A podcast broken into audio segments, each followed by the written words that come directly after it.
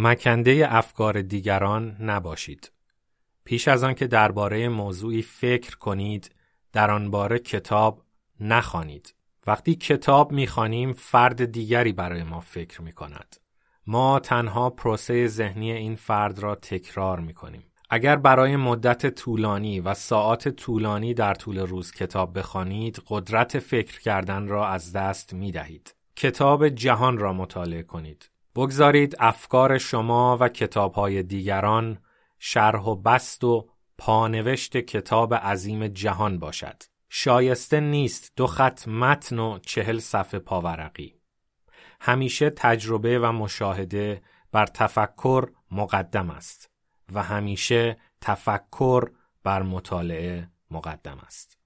آرتور شوپنهاور با گشایش مبحث جغرافیای سیاسی در مدرسه زندگی فارسی تعداد زیادی از دوستان مکررن از من خواستند منابعی در این زمینه معرفی کنم. طبیعی است که این درخواست را کاملا جدی گرفتم و اهمیتی ویژه برای این دانش شگفتانگیز قائلم. از آن رو که تأثیری عمیق بر نگرش خود من داشته به طوری که بلا فاصله به عنوان ابزار درک و تحلیل جهان برای من در بالادست و اولویت قاطع نسبت به روانشناسی، فلسفه، ادبیات و اقتصاد قرار گرفت و بسیاری از باورهای پیشین مرا از اساس به چالش کشید. یکی از مهمترین اهداف روانشناختی زندگی حل و فصل و تنظیم رابطه انسان با منبع قدرت است که این مهم بدون درک جغرافیای سیاسی در سطح کلان ممکن نیست. درک و تنظیم رابطه فرد با والد همجنس در سنت روانکاوی برای رسیدن به زندگی سالم و بیعقده ضروری است و معادل آن در سطح جامعه درک بدون عشق و نفرت از این حقیقت است که قدرت و حکومت در یک جغرافیا چگونه خلق و باز خلق می شود و چگونه می توان به مرور زمان رفتار قدرت و ناخودآگاه جمعی را بهبود بخشید بدون آنکه به روش های ویرانگر و پشیمانی آور متوسل شویم. به بیان دیگر روانکاوان بدون دانستن جغرافیای سیاسی نمی توانند به خودشان و به مردم به طور ریشه‌ای کمک کنند. هدف دیگر من از طرح مبحث جغرافیای سیاسی این است که شاید کمک کوچکی کرده باشم نوابق جوان کشورم بخواهند و بتوانند در آینده یک وزیر دانشمند، یک دیپلمات جهان دیده یا یک استراتژیست نظامی شکست ناپذیر شوند. در دوران مدرسه کمتر شنیده بودم کسی هرگز بخواهد وزیر یا دیپلمات یا فرمانده نظامی شود. و حالان که یک کشور هزاران برابر بیشتر از پزشک و مهندس و وکیل به این سه تخصص نیاز دارد.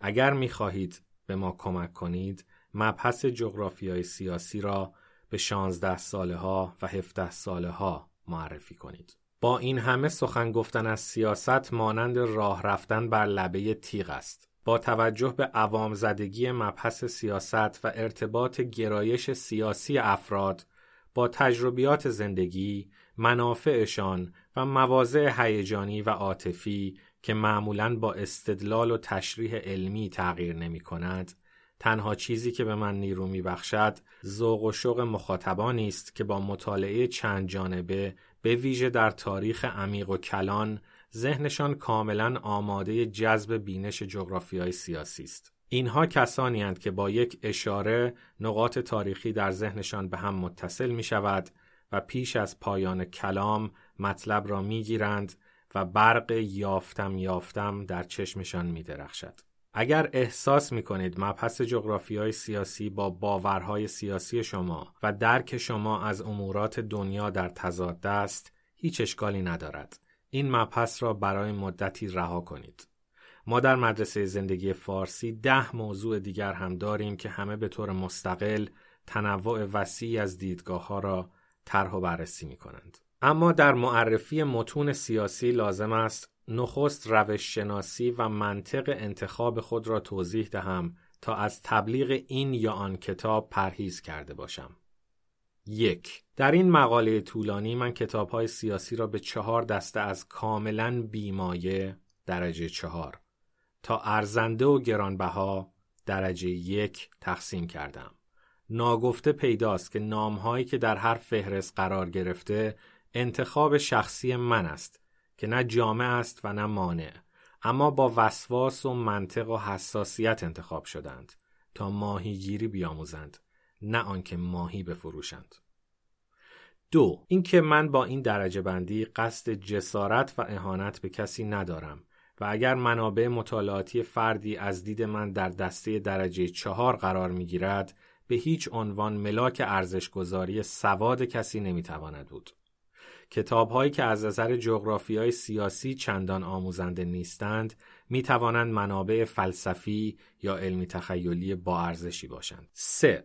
یکی از مزیت‌های حیرت انگیز آموختن جغرافیای سیاسی رهاندن و رهیدن مخاطب از ارزشگذاری عاطفی از جنس چپها و راستها یا بدها و خوبهاست.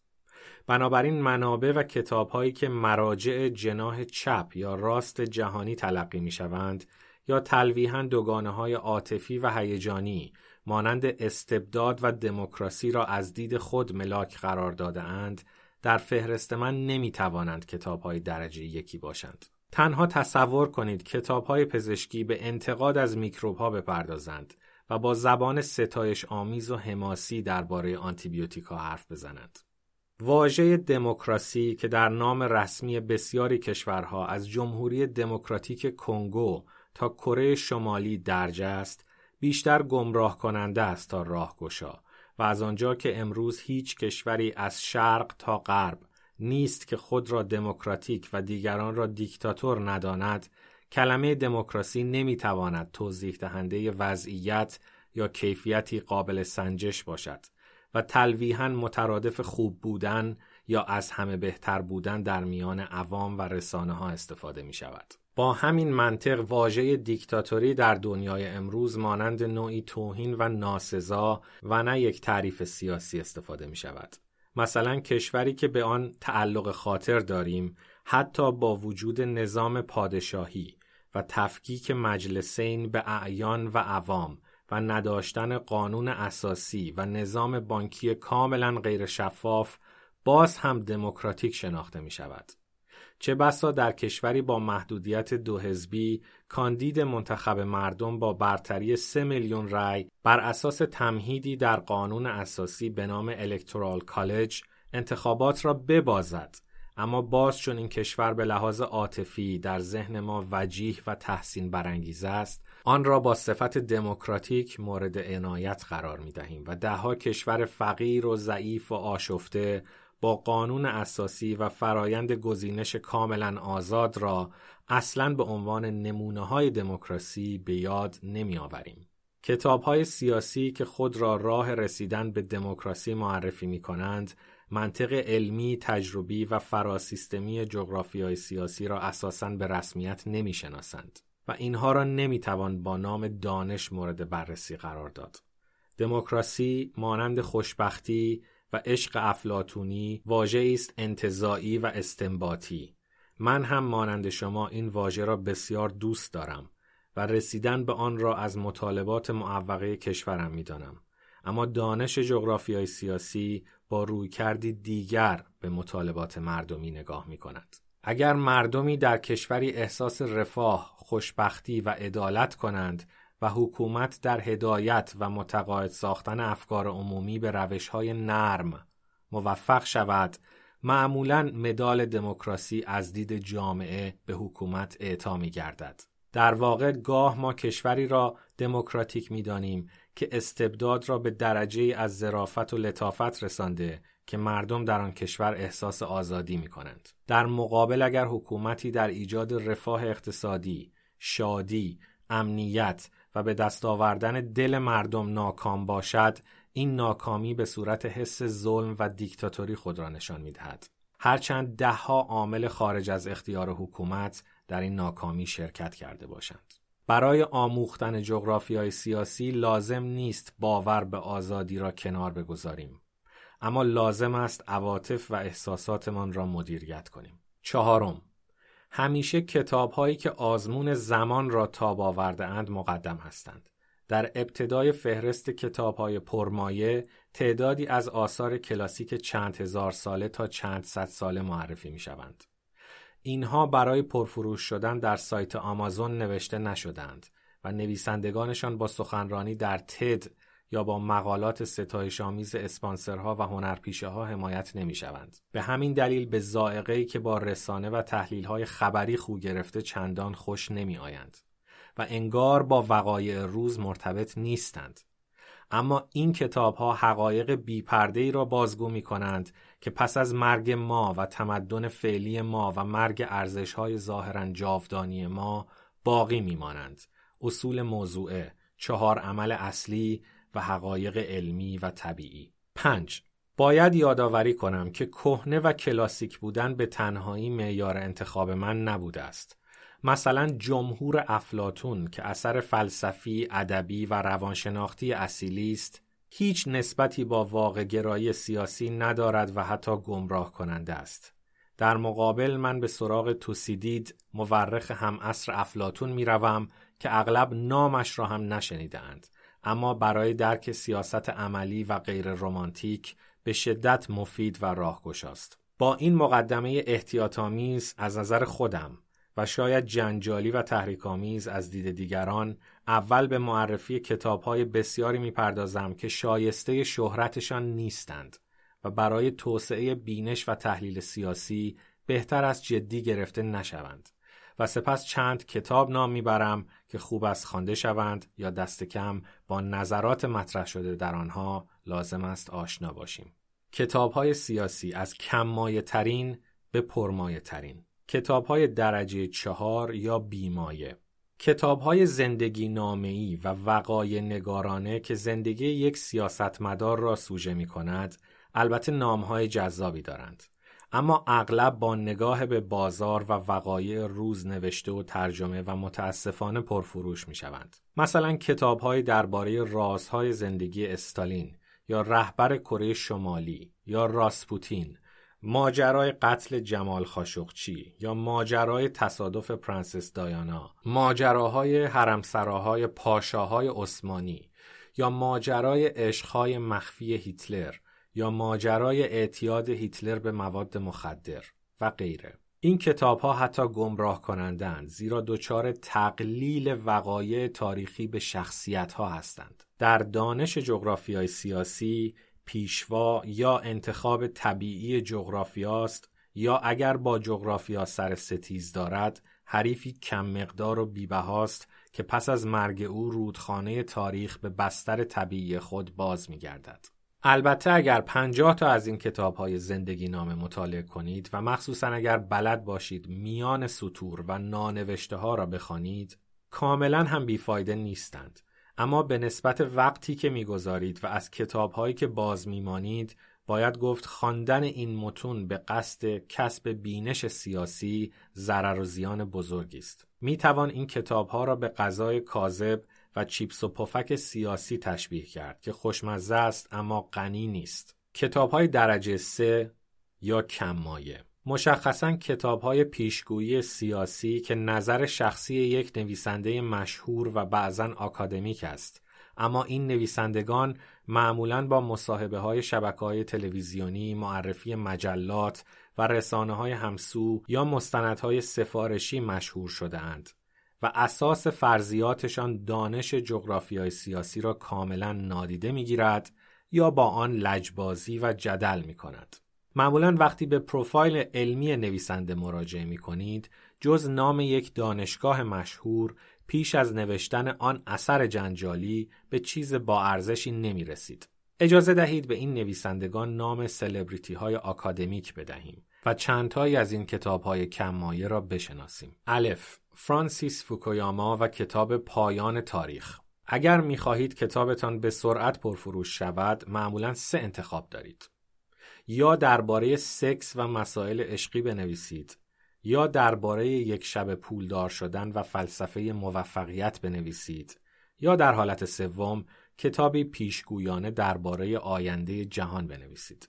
پس از فروپاشی شوروی در 1991 و جنگ اول خلیج فارس به مدت ده سال دنیا در حال و هوای پایان تاریخ فرانسیس فوکویاما به سر برد. فرض او این بود که با فروپاشی فاشیزم در جنگ جهانی و فروپاشی کمونیسم در جنگ سرد پایان تاریخ با پیروزی لیبرال دموکراسی یعنی آمریکا و پیوستن کند و آرام همه کشورها به این نظم سیاسی رقم خواهد خورد. این اتفاق نه تنها نیفتاد بلکه روند معکوس آغاز شد و فوکویاما با سخنرانی در نقاط مختلف جهان و توجیه دلایل شکست پیشبینیهایش روزگار میگذراند. ایراد ما به او این است که درک تاریخ با سه نظریه فلسفه سیاسی فاشیزم، کمونیسم و لیبرال دموکراسی شبیه آن است که تیم‌های فوتبال را با رنگ لباسشان تحلیل کنیم. در پس فلسفه های سیاسی یا اقتصادی که در هر عصر مد می‌شوند یا از مد میافتند، حقایق طبیعی و جغرافیایی وجود دارد که تاریخ را از یک روند خطی به یک مسیر سینوسی یا دوار نزدیکتر می کند. چگونه ممکن است یک متفکر جدی قدرت تاریخ را برای تولید اپوزیسیون و آنتی‌تز نادیده بگیرد و خیال کند یک تفکر سرانجام بر همه دیگر اندیشه ها فائق می شود. ب. ساموئل هانتینگتون و کتاب جنگ تمدن ها. هانتینگتون در تشخیص وجود تقابل میان تمدن ها اشتباه نکرده بود. اما در توضیح علت آن با ایدئولوژی و به ویژه تقابل اسلام و مسیحیت کتاب گمراه کننده ای نوشته است. برخلاف پایان تاریخ فوکویاما که امروزه توافق تقریبا همگانی در بیارزش بودن فرضیات آن شکل گرفته، بنیادگرایی اسلامی و تروریسم داعشی فرضیات ساموئل هانتینگتون را تقویت کردند. تنها با چرخش دشمنی غرب به سوی چین و افزایش حساسیت غرب نسبت به شرق دور است که در حال دریافت اشتباه بودن نظریات هانتینگتون اشتباهی شاید آمدانه هستیم. تقابل تمدنها هرگز ایدئولوژیک یا فلسفی نبوده و نیست و سالهای آینده این مسئله را تایید خواهد کرد. چنانچه جنگ تجاری یا حتی نظامی میان چین و آمریکا جدیتر شود باز هم تحلیل درست مسئله با تقابل نظریات کنفیسیوس و افلاتون یا تقابل نظرات مارکس و آدام اسمیت به عنوان نمایندگان شرق و غرب نخواهد بود. جیم نیل فرگوسن و کتابهای نظیر غرب و دیگر هیچ West and the Rest یکی دیگر از سلبریتی های آکادمیک که با ساختن مستندهای جذاب از کتابهایش به فروش آنها کمک می کند نیل فرگوسن است. فرگوسن موفقیت غرب در دو قرن اخیر را به تعدادی عوامل کارساز یا کیلر اپس نسبت می دهد که از آن جملند طب مدرن، اخلاق کاری، حق مالکیت خصوصی، مصرفگرایی و غیره. مشکل این است که بسیاری از این عوامل در تمدن‌های پیش از غرب هم وجود داشته و آنکه خواننده در پیگیری سلسله عوامل باید سوال کند. چگونه و چرا این عوامل کارساز در طی دو قرن اخیر در غرب جمع آمد؟ اگر پاسخ از جنس فلسفه و دین و ایدئولوژی باشد باید این سلسله علل را آنقدر ادامه داد تا به عوامل طبیعی برسیم وگرنه بررسی ما ناکامل است. باید پرسید چرا این فلسفه یا دین در این زمان و مکان همهگیر شد فرگوسن برای آنکه جایگاه استثنایی در تاریخ برای غرب بتراشد با تحلیل های جغرافیای سیاسی کاملا مخالف است و مخصوصا یکی از بهترین این متون را رد می کند. کتاب اسلحه میکروب و فولاد نوشته دکتر جرد دایموند با این همه مطالعه کتاب های نیل فرگوسن و تماشای مستندهای او اگر به سوگیری سیاسیش آگاه باشید به دلیل تنوع ارتباطاتی که برقرار می کند خالی از لطف نیست. دال نویسنده عوام پسند و کمایه بعدی از نظر سیاسی که این روزها به شدت محبوب است یووال نو هراری است با های انسان خردمند، انسان خداگونه و 21 درس برای قرن 21 اگر عقاید فرانسیس فوکویاما و روایت پایان تاریخ او یک دهه دوام آوردند محقق نشدن پیشگویی های حراری از همان زمان انتشار کتاب انسان خردمند در سال 2011 آغاز شد. حراری در نظراتی که تقریبا خلاصه آخرین فیلم های علمی تخیلی و معجونی از آخرین پنجاه ویدیوی کانال تد است باور دارد که با شکست فاشیزم، کمونیسم و این دفعه لیبرال دموکراسی سرانجام نوعی حکومت جهانی به رهبری شرکت‌هایی مثل گوگل و فیسبوک ایجاد خواهد شد. dataism این هویت های تکنولوژیک سرانجام الگوریتم های زیستی انسان را هک خواهند کرد و ترکیب هوش مصنوعی و پزشکی رباتیک انسان و ماشین را در هم تلفیق خواهد کرد. حاصل یک terminator و یک گلوبالیزم دیستوپیایی خواهد بود که در آن بیشتر انسانها یک اکثریت بیمصرف را تشکیل می دهند که نگهداری و بهداشت آنها حتی از دید پزشکی هم به صرفه نیست.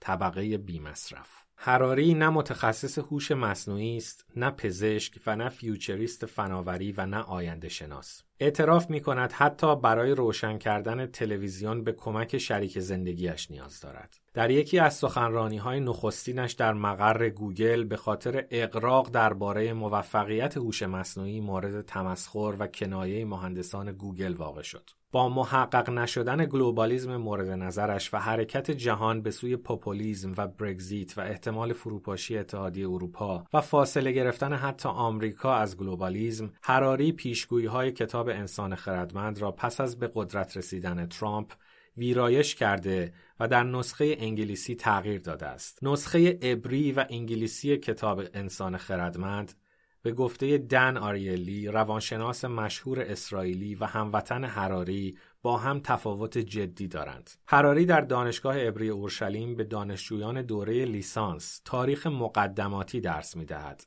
و با معرفی کتابهایش توسط مشاهیر غیر آکادمیک نظیر باراک اوباما، ناتالی پورتمن هنرپیشه و کریستیان لاگارد رئیس صندوق بین المللی پول به شهرت جهانی رسیده است. قسمت های زیبای نیمه نخست کتاب هراری در واقع بازگویی تحریف شده است از اثر ارزشمند دکتر جرد دایموند فیزیولوژیست و جغرافیدان نویسنده کتاب اسلحه میکروب و فولاد. در این کتاب مهم دکتر جرد دایموند با قدرت و دلایل علمی اثر نژاد در تمدن سازی در تاریخ بشر را رد می کند و در مقابل یووال هراری در روایت خود به شکلی مبهم و گنگ و آزارنده نظرات نژادی را متاسفانه دوباره پیش می کشد. با وجود همه اینها کتاب های حراری برای کسانی که تاکنون تماسی با تئوری تکامل داروین و تاریخ کلان نداشتهاند می تواند جذاب و سرگرم کننده باشد و حکایت او درباره پول، مذهب و امپراتوری به عنوان سه روایت وحدت بخش در تاریخ تمدن بشر قابل توجه است. می توان گفت هراری نسخه غیر داستانی دن براون نویسنده راز داوینچی و رمان‌های کاراگاهی تاریخی است که با ادعاهای جنجالی و ارائه جزئیات تخیلی به شدت مشهور می شوند اما بیشتر مفروضات آنها در سکوت و به مرور زمان رد می شود بدون آنکه نویسنده مسئولیت به عهده بگیرد. در مصاحبه با هارد تاک بی بی سی از دن براون نویسنده راز داوینچی پرسیده شد آیا هنوز به آن همه تئوری توطئه که درباره کلیسای کاتولیک قطار کرده بودی باور داری؟ دن براون پاسخ داد آن موقع آنطور فکر می کردم. نزدیک به یک سال است که قوانین antitrust و ضد انحصار در آمریکا به جریان افتاده و بحث درباره تفکیک و تجزیه غولهای دیجیتال گوگل، فیسبوک و آمازون به دلیل آسیبی که به خود آمریکا در انتخابات 2016 زدهاند جدی است. رؤسای این شرکت ها مدام برای ادای توضیحات به کنگره و سنا احضار می شوند. دانش پزشکی پس از های چشمگیر قرن بیستم نه تنها ضرب شست جدید و فناوری game changer نشان نداده بلکه مقاومت آنتیبیوتیکی دارد همین های قبلی را هم از انسان می‌گیرد تا سه دهه پیش تصور می کردیم پس از آبله سل و فلج اطفال را هم ریشه‌کن خواهیم کرد نه تنها این نشد بلکه ویروس همان آبله هم از لای میله های باغ وحش‌های میکروبیولوژیک به ما چنگ و دندان نشان می دهد. به هراری لقب مبلغ انجیل data و هوش مصنوعی داده شده است. دیتا ایونجلیست. بعید به نظر می رسد آینده تخیلی حراری هرگز به وقوع بپیوندد. این البته به معنی پیشبینی فروپاشی قدرت های فناوری نیست. به این معنی است که شالوده های ابرقدرتی آمریکا را در جغرافیا باید جست و فرصت ها و تهدیدهای قابل اعتنای آینده این کشور را هم در این عوامل جغرافیایی و اقلیمی باید جستجو کرد. تکنولوژی مانند ویروس قابل سرایت و کپی برداری است. تصور اینکه گیاه تکنولوژی فقط در اقلیم سیاسی غرب می‌روید بسیار سادندیشانه و مغایر با واقعیت امروز دنیاست. ه اگر فرانسیس فوکویاما تقریبا همزمان با جنگ اول خلیج فارس پایان تاریخ را اعلام کرد در آستانه بهار عربی این وظیفه بر دوش دارون آسمغلو یا عجماغلو قرار گرفت. عجماغلو با محدود کردن مثالهای تاریخی خود به بعد از قرن هفدهم و آن هم مثالهای کاملا گزینشی و باز با حمله به کتاب اسلحه میکروب و فولاد در کتابی با نام چرا ملتها شکست می‌خورند این اندیشه به زعم خودش بدیع را طرح کرد که دلیل پیروزی و شکست ملتها کارایی و یا نابکاری نهادهای آنهاست. مشکل اینجاست که از طلوع تاریخ این نوع علت شناسی را از مردم کوچه و بازار در تک تک تمدنها شنیده ایم و خودمان می‌دانستیم. هر جا، هر وقت در تاریخ مردمی در تنگنا، فقر و عدم امنیت و فشار قرار گرفتهاند، نهادها را سرزنش کردهاند که درست هم هست. در واقع این نظریه عجماغلو ادامه فرضیه باستانی فره ایزدی است که در آن پادشاهان به خوب و بد تقسیم می شوند.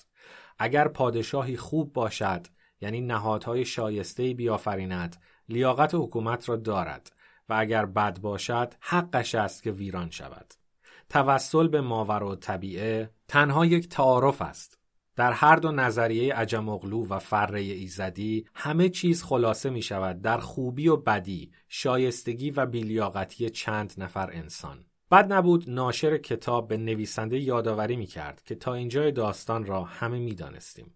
سوال همیشه این بوده که نهاد و حکومتهای ناکارآمد و کارآمد چرا و بر اساس چه نظمی خلق و باز خلق می شوند؟ چگونه ادامه می یابند و چرا فرو می ریزند؟ پاسخ آسمغلو ناموجود است. همانطور که حراری تاریخدان بدون دانش روشن کردن تلویزیون به علوم فناوری و الگوریتم‌های هوش مصنوعی ناخنک می‌زند، عجماغلوی اقتصاددان بدون دانش کافی به سراغ علوم زیستی می رود تا به هر قیمتی از توضیحات جغرافیایی اجتناب کند. از دید عجماغلو علت نهادهای کارآمد نوعی جهش ژنتیکی در نهادهاست یعنی جایی در طول تاریخ دری به تخته می‌خورد و فرصتی تاریخی فراهم می شود و به طور تصادفی نهادهای کارآمد و آدمهای لایق زاده می شوند. وقتی از عجماغلو بپرسیم چرا این ژن خوب نهادها از راه زاد و ولد عالمگیر نمی شود پاسخی نمی گیریم.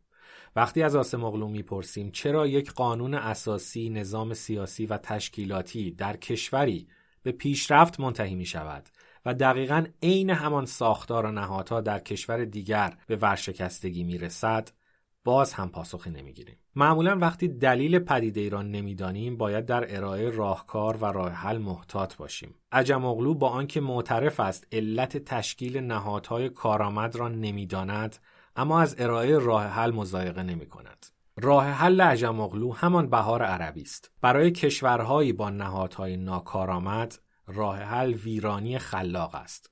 Creative Destruction عجم از ستایشگران بهار عربی است که در زمان انتشار کتاب البته هنوز کاملا به شکوفه ننشسته بود.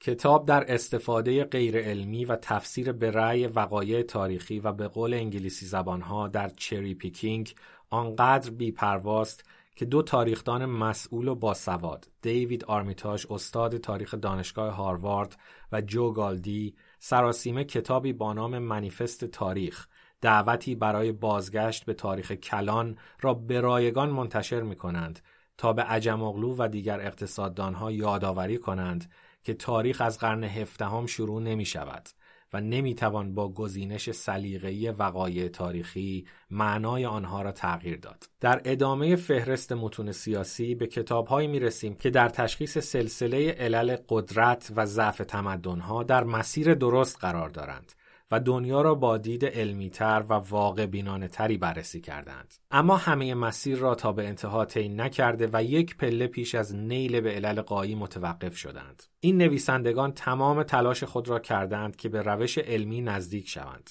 اما معجزه انقلاب صنعتی به آنها اجازه نداد شباهت انقلاب صنعتی با دوره های پیشین را ببینند تصور کردند مکانیزم و نیروهای پیشبرنده تاریخ از اساس زیر و رو شده است. آنقدر برای تغییر جهان ذوق داشتند که از شناخت کامل جهان قافل شدند. مشخصا به نظرات اقتصادی اشاره می کنم. چه آنها که کارل مارکس را سرمشق خود قرار می دهند و چه آنها که به آدم سمیت اقتدا می کنند. اگر از خود نپرسیده باشیم که چرا یک نظام اقتصادی در کشوری موفق می شود و در کشور دیگری پا نمی گیرد همه راه را نرفته ایم. اگر علت را به عوامل انسانی مانند شخصیتها، ضعف قانونگذاری و نهادها یا ایدئولوژی و فرهنگ و غیره نسبت دهیم هم راه را تا انتها نرفته ایم. با این حال درک علمی سازوکار اقتصاد و رسانه در فهم سیاست به شدت مهم است. مهمتر از آن که بدانیم طرفین جنگ ها در طول تاریخ چه کسانی بوده اند این است که بدانیم تأمین مالی جنگ ها با چه کسانی بوده است و چه بر سر راه های تجاری آمده است. مشکل بزرگ کتاب هایی که درباره اقتصاد سیاسی نوشته می شوند این است که در تشخیص بنبست های اقتصادی و انصدادها خوب عمل می کنند. اما چون در درک علت قایی و نهایی جغرافیا دودل هستند درمانهای ایدئولوژیک و غیر واقع بینانه ارائه می کنند. بدون آنکه جغرافیا را در نظر بگیرند برای همه کشورها یکی از این دو نسخه واحد را میپیچند یا تجارت آزاد و یا اقتصاد دولتی متمرکز طرفداران تجارت آزاد به عنوان حلال همه های سیاسی این را در نظر نمی‌گیرند که مهمترین رقیب و دشمن بازار آزاد کمونیسم و سوسیالیسم نیست بلکه اقتصادهای آزاد دیگر هژمونها و کشورهاست. در طول تاریخ بارها قدرت‌های دریایی اروپای غربی برای شکوفایی اقتصاد آزاد خود دیگر اقتصادهای آزاد را با جنگ یا محاصره اقتصادی از میدان به در بردند. رقابت فرانسه، انگلستان، هلند، پرتغال و اسپانیا بر سر حد اکثر آزادی عمل برای خود و حداقل آزادی اقتصادی برای دیگران بوده است کسانی که تصور می کنند بازار آزاد به آزادی و رفاه همه کشورها می انجامد جنبه خشن رقابت یعنی تقابل و تنازع طبیعی ملتها را نادیده می گیرند. اینها پیرو نظریه رمانتیک فراوانی abundance هستند که باور دارد در بازار و روی زمین جا برای همه هست و منابع نامحدود است و همیشه با تفکر می‌توان به موقعیت برد برد رسید.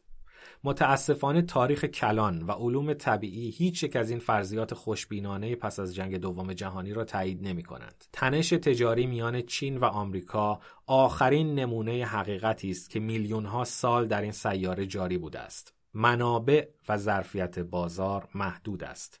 بازار آزاد خوب است اما برای من نه برای دشمن من. بازار آزاد به آزادی و رفاه برخی ملتها و اسارت و فقر دیگران می انجامد.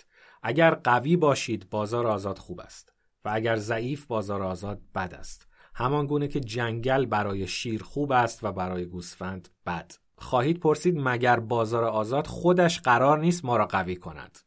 پاسخ این است. شاید. اگر گوسفند در جنگل دوام بیاورد شاید.